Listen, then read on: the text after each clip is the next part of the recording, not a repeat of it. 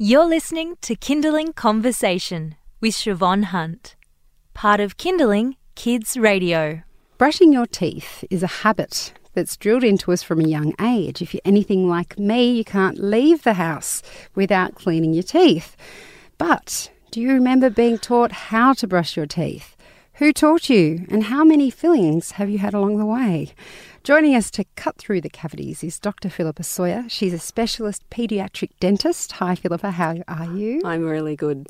So, is there a proper brushing technique? It seems to change depending on when you grew up. And now there seems to be all different ways that we're told to brush our teeth. Is there one way that we should all be brushing our teeth? This brushing technique, I think, I like the KISS principle keep it simple, stupid. Um, and one of the old jokes that I've always used is that the you know people ask me what's the best toothbrush? You know there are so many on the market. What's and I always say it's the one that gets into the mouth. Because if it never gets into the mouth it's not going to do you much good um, in terms of um, children's teeth, though, I think the best thing is to have a soft bristled toothbrush, a small head that's easy to, to get your way around the mouth because, as you know, they have tiny teeth. And you want to be able to get around to all the different surfaces of their teeth quite quickly. Um, the soft bristles because you don't want to hurt the gums. Um, soft bristles do tend to get a little bit shaggy over time, so you want to be um, replacing that about every three months or when it's shaggy. And when they're chewing on a lot on that toothbrush at an early age, then you're going to re- replace it more often. It's a good idea to have two toothbrushes, though, one for the child, and they can chew on that and so on. Um, and then one for you that you would do the actual brushing with. Um, children's teeth need to be brushed twice a day, generally from about sort of two and a half to three is what I generally recommend. People are often struggling up until then to even get the teeth brush once a day. Um, so I don't burden people until about that two and a half, three, maybe when they're starting preschool, um, and you can get that regular habit going of morning and evening brushing. So that small soft toothbrush is the best way to go, and using just little rounds, little circular motion. If you can think of what an electric toothbrush does, it goes round and round and round, and all you do is guide it around the mouth. So you can just do the round and round circles, um, massaging the gum rather than just brushing the teeth. If you just concentrate on the teeth, then you're going to miss that, that point where the tooth and the gum join, and that's where there's quite a lot of plaque accumulates. That's the most common place to find a, a line of plaque. So that's what you need to be concentrating on. So you mentioned something there that I don't think every parent understands, and that is that we need to clean our children's teeth for them.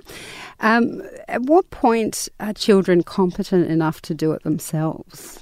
I think it's it's a little bit like crossing the road. So children can't really cross the road adequately until they're about 10 years old. You wouldn't trust your child to walk across Parramatta Road when they're two years old.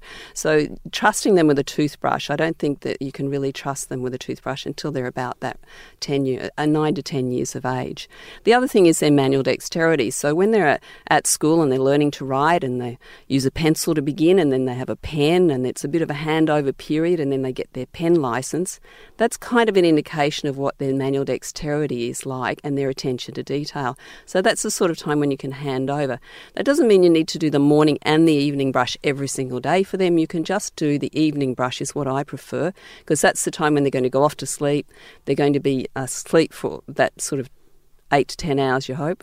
And they're not going to have the same amount of saliva flow, but they're not going to be having um, food throughout the night. So hopefully, the fluoride in that toothpaste is going to have a good opportunity to to nourish their teeth and strengthen them overnight. So a really good brush at night time. The application of a fluoride toothpaste is really important. And about the toothpaste, because obviously there are toothpastes in the supermarket for milk teeth. What do we need to look out for as parents? Does it matter? Can they use our toothpaste? Do we need to get children's toothpaste for them? There are recommendations on all tubes of toothpaste to tell you to keep them out of the reach of children. The reason for that is that we don't want children swallowing a lot of toothpaste, and that's probably the major concern with with um, fluoride is that children can ingest too much if they're actually given free reign with with the toothpaste tube. So you need to be applying it yourself. You need to be using uh, in younger children who can't spit out yet. You need to have a low fluoride toothpaste. For children who are able to spit out, you can then go to a higher level of fluoride. So on the instructions, it actually says that this is for six years and under, or six years plus, or seven years plus, whatever's on there. But if your child can adequately spit out after brushing, then I think it's time to go to the stronger fluoride toothpaste, which research has shown gives them better protection. You're listening to Kinderling Conversation, and I'm speaking with Dr. Philippa Sawyer. She's a specialist paediatric dentist about uh, protecting our children's teeth as they grow. We're just talking about the kinds of toothbrush you can use, how you need to be part of the cleaning process, and uh, also the toothpaste that you um, should be looking at for your kids.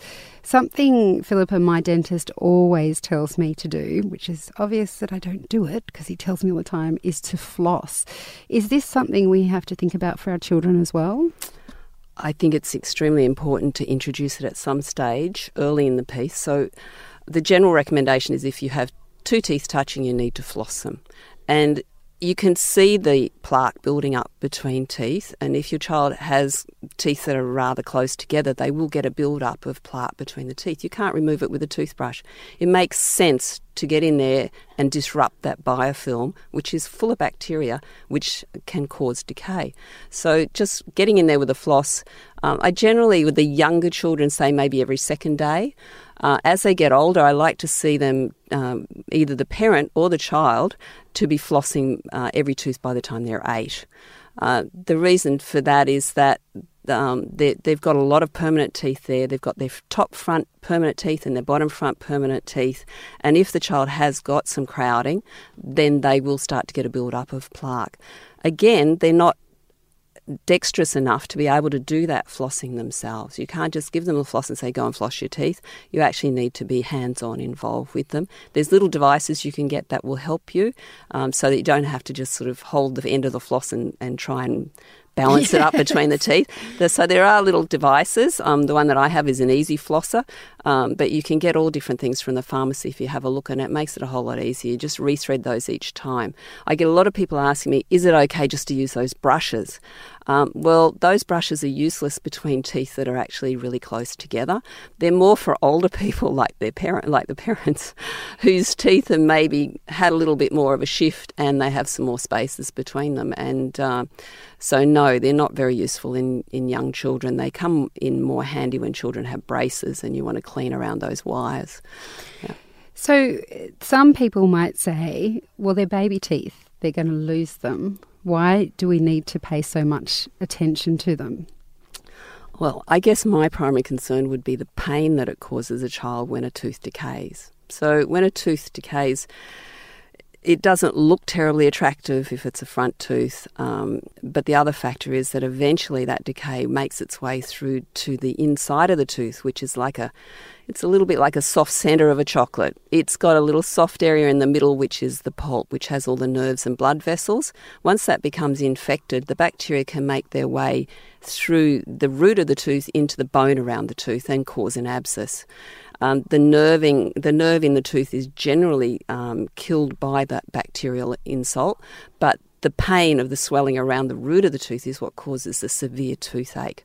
I don't think any parent wants to see their child with that sort of pain, um, swelling, and, and in the end, it is a life threatening infection for those children. And any paediatric dentist who's worked in emergency has seen these children come in with these dreadful facial swellings. So I guess that's my biggest um, concern for maintaining the baby teeth. Um, of course, it does other things as well. Uh, from a confidence pers- perspective, from the smile of the child, having beautiful, those beautiful teeth that that have been given to them, uh, so that when they smile, you you have these lovely row of little white teeth. One of the other concerns is for speech. So, if they have lost teeth, then it can sometimes impact on their speech. Most of the time, it rights itself when the permanent teeth come through, but some children do suffer from a lack of confidence when they have missing top front teeth. The other concern is that those teeth are there for a reason. They're holding the space for the teeth to come afterwards, especially those back molars that they're holding the space for those teeth that don't come through until they're about 10 or 12 years old. And so when a child loses a back molar, it will, it will cause a disruption in the eruption of their permanent teeth, and they may require orthodontic treatment that they wouldn't have required otherwise. So you're actually burdening yourself with more expense later. And something I've heard throughout my life is that uh, teeth are actually the beginning and ending of good health. That if you look at regional areas or if you look at communities where um, there isn't good health, oral health, that pretty much everything falls apart after that. Is that something that you agree with? I think that good nutrition in children will allow them to maintain their oral health throughout childhood. So, making sure that they don't have um, the sugars in their diet. So, other other communities where they don't have the freely available um, sugar sugar drinks and um, freely available processed type snacks, you'll find that the children have much better oral health. Yes. Philippa, that's been so interesting. Thank you for speaking with us. That was paediatric dentist Philippa Sawyer. You've been listening to a Kinderling Conversation podcast. We'd like to reach as many parents as possible, and you can help us by giving us a review wherever you downloaded this episode. It means that more people can find us. I'm Shevonne Hunt. See you next time.